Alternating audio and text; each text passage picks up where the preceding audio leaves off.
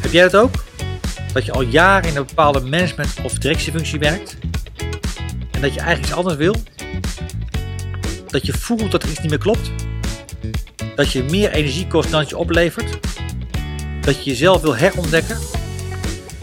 Mijn naam is Edwin Rumens. En in 2018 ben ik gestopt met mijn directiefunctie bij een groot Amerikaans IT-bedrijf.